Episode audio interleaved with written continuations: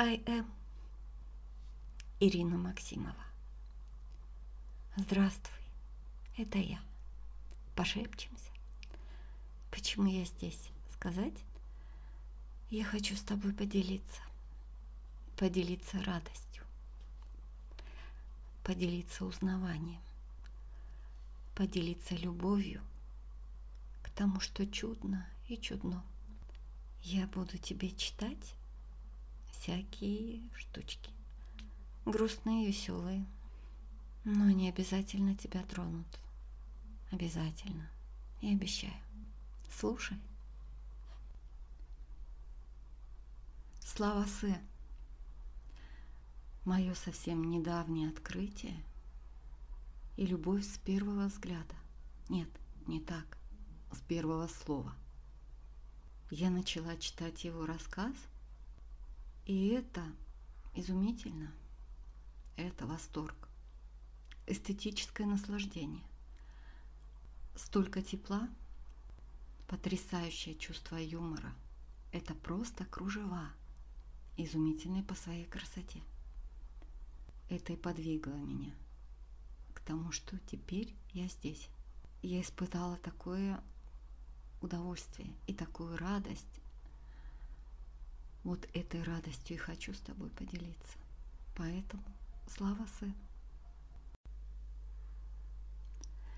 Слава Сэ. Дворник Виталик по прозвищу Сиреневый туман всегда ходит с лопатой. Без лопаты он боится упасть и остаться навек горизонтальным. Трезвым он не работает, потому что есть некая фальшь в трезвых дворниках. Но метет, как Аполлон – самые ледяные месяцы, когда в любом сугробе стекленеет отдельный ямщик, Виталиковы дорожки вымыты и высушены специальным перегаром. Случайные снежинки даже не пытаются ему мусорить и сразу сворачивают к чужим сугробам. Которые не сворачивают, тех Виталик догоняет и убивает железной лопатой. Из-за такого тяжелого его психического заболевания у нас лялей протерлись санки. Народный китайский завод синих тазиков делает эти санки методом привязывания к тазикам веревки. Выходит очень удобное изделие. В нем можно парить ноги, хранить помидоры и волочить детей в сад, если выпал снег или неглубокие лужи. Я потратил на санки 2 евро и до сих пор не жалею. И испытал их на себе. Развил с моста огромную скорость, хотел взлететь с трамплина, но был спасен одной березой. Она чисто по-женски выбежала навстречу мужчине, одиноко летящему по небу в синих санях. Наша связь была мимолетной, но яркой. Мы с Лялей ходили в сад через улицу, мимо кустов и забора. К нам выбегает веселая собака породы бешеный урод. Она орет на меня, будто мы женаты. Я машу ей кулаком. Ляля счастлива, с нас хохочет. После собаки опять кусты, забор, и мы въезжаем в вечно летний асфальт и дворника Виталика сиреневый туман. И скребем о них днищем. Дальше очень технический текст. Следите за пальцем. За зиму в санях протерлись промоины. Сани загребают снег и складывают пассажиру под попу, а потом высыпают назад на асфальт. Таким нехитрым способом контрабандные осадки проникают на территорию дворника-параноика. На чистом тротуаре под давлением ляли загребанный выжимается обратно. За санями на асфальте остаются две полосы, белый на черном, очень мар марсианский на вид. Будто инопланетянин с нездешним разумом принес охапку снега и нагадил неземное послание. Я бы мог купить сто новых санок. Но я видел, с каким лицом Виталик сгребает неземные следы. Он непобедим и прекрасен. Все марсиане могут возвращаться назад в свою жопу, словно говорит нам Захи его бесстрашная лопата. Завтра я нарисую Виталику загадочные снежные круги и признаки посадочной полосы для тарелок и подброшу записку. «Виталик, прекрати стирать рулежные знаки!» Наши корабли вязнут в непогоде. Твои чужие. Слава Сэ. У Ляли в попе дырка. Это ужас. В молодости ее не было. Но вчера Ляля выросла и пошла мыть попу сама. И нашла в себе ужасную новость. И сразу наступило проливное горе. Проливное горе. Какая прелесть. Слезы по сто каратов прожигают ковер, а на кафеле высыхают солеными розами. Прежние годы, когда детство было не таким жестоким, а голуби вырастали с собаку, попой занимались специальные люди из числа обученной родни. Мыли чисто, но молча. А вчера Ляля проверила, чего это там. И мир стал сер.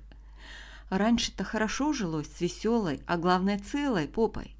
Форма, цвет, аромат, звучание – все было безупречно. Персики считали этот зад лучшим среди себя и старались подражать во всем. И вдруг в самом центре датского королевства находится дырка, тревожная, как свист в ночи. Сразу сделалось неспокойно. А вдруг кто-то туда залезет? Или еще хуже, выползет? В романах про женщин пишут так. Вся в слезах, с разметавшимися волосами, она кинулась к отцу. В, лит в литературе принято скакать к отцу всякий раз, едва заметив у мужа лишних детей от трех тайных браков. Или, опять же, негодяй-сосед, плантатор, ворвался ночью, повалил и таки да, сделал в попе дырку. Конечно, в романах перегиб. Ляля выбежала не вся в слезах, а только по пояс. Теперь про Лялиного отца. Это немногословный мужчина с романтическим шрамом на мозге. Всем известна его бескорыстная лень и дурная фантазия, превосходящая возможности Бога. Например, только он умеет сфотографировать человека так, чтобы вышел черный квадрат. Знаменитая картина. И когда готовит свинину с овощами, сам решает, класть туда фасоль или нет. И потом выбросить все вместе с кастрюлей или сначала выковырить мясо. Потому что интуиция в нем и сила духа. Именно он заклеил мячик изолентой, разбил им люстру, подмел и спрятал осколки в диван. Только такой отец сумеет помочь, если попа прохудилась. Ляля аккуратно залила родителя по пояс, чтобы потом было что написать «Отец и дочь вся в слезах» и потребовал оценить ущерб визуально, повернувшись к миру передом, а к отцу задом. «Посмотри, какой там ужас!» Что дырка маленькая, даже симпатичная, не стала аргумент. Покой и воля не наступили. Но совершенно внезапно, на 354 странице, отец признается, что дыркозадость – это у них семейная. И он сам, и мать их Люся, и лохматая сестра Машка – все они не герметичны, более того, пуканье – это не абстрактный голос из дивана. При всей своей непостижимости внезапный скетч из жизни годится Лялю позабавил. Когнитивный диссонанс перестал быть таким уж диссонансным. Конечно, жаль, что мы оказались не семья принцесс. Зато есть тема для беседы со Светкой и Юлькой, подругами по младшей группе детсада. Вот они удивятся. Слава Сэ. Ляля встретила на улице друга по имени Иван. Он шел с отцом в неведомую даль. «Привет, Иван!» – крикнула Ляля так, что с дерева упала ворона. «Привет, Алика!» – крикнул Иван в ответ, но как-то дохло. «Папа, это Алика, которая все время плюется и показывает язык», – представил нас Иван. Отец Ивана косо посмотрел мне в губы, будто ждал от меня неприятностей. «Ляля, неужели ты плюешься и показываешь язык?» – спросил я громко и фальшиво. Мне нравится иногда на людях притворяться приличным человеком. Ляля показала мне взглядом, что я трус. Настоящий друг на моем месте сам показал бы врагу язык и метко бы доплюнул. Так я узнал, что моя дочь выросла, и в ней полно девичьей гордости, надежно защищенной слюнями наблюдая, как кот чешет ногой подмышку, вспоминал других женщин нашего рода.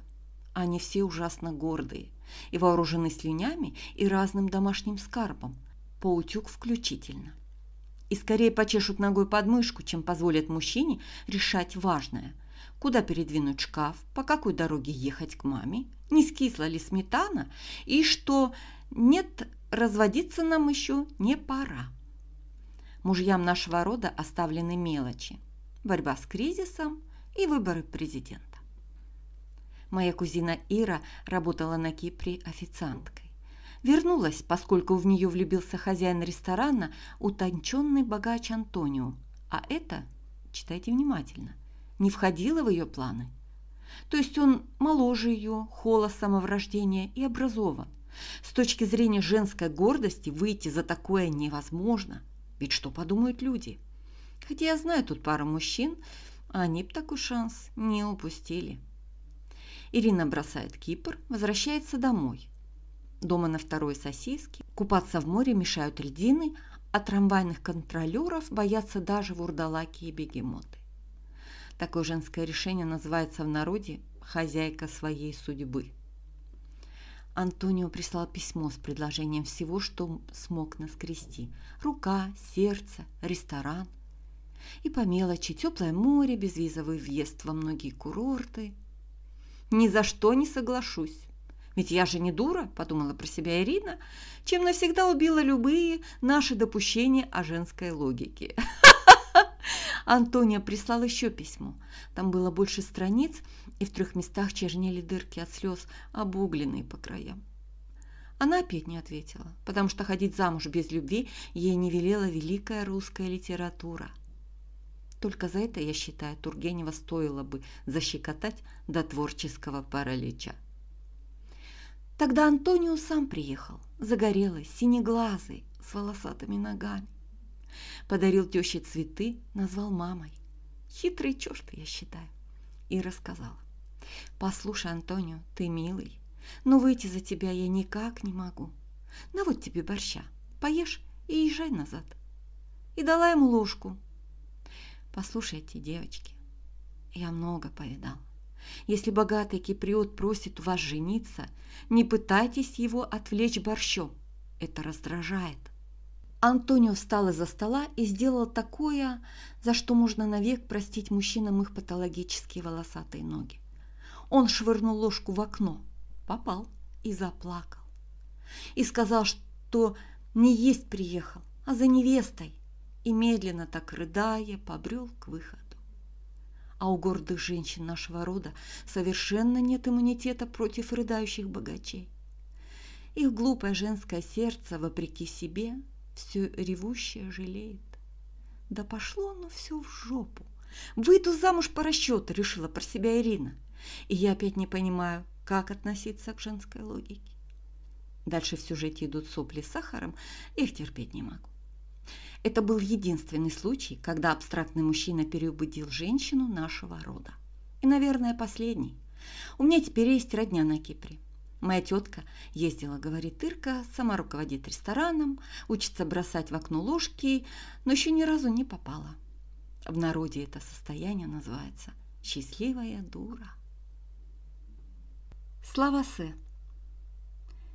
Даже если теща отличный парень, все равно она злодей. Это закон природы.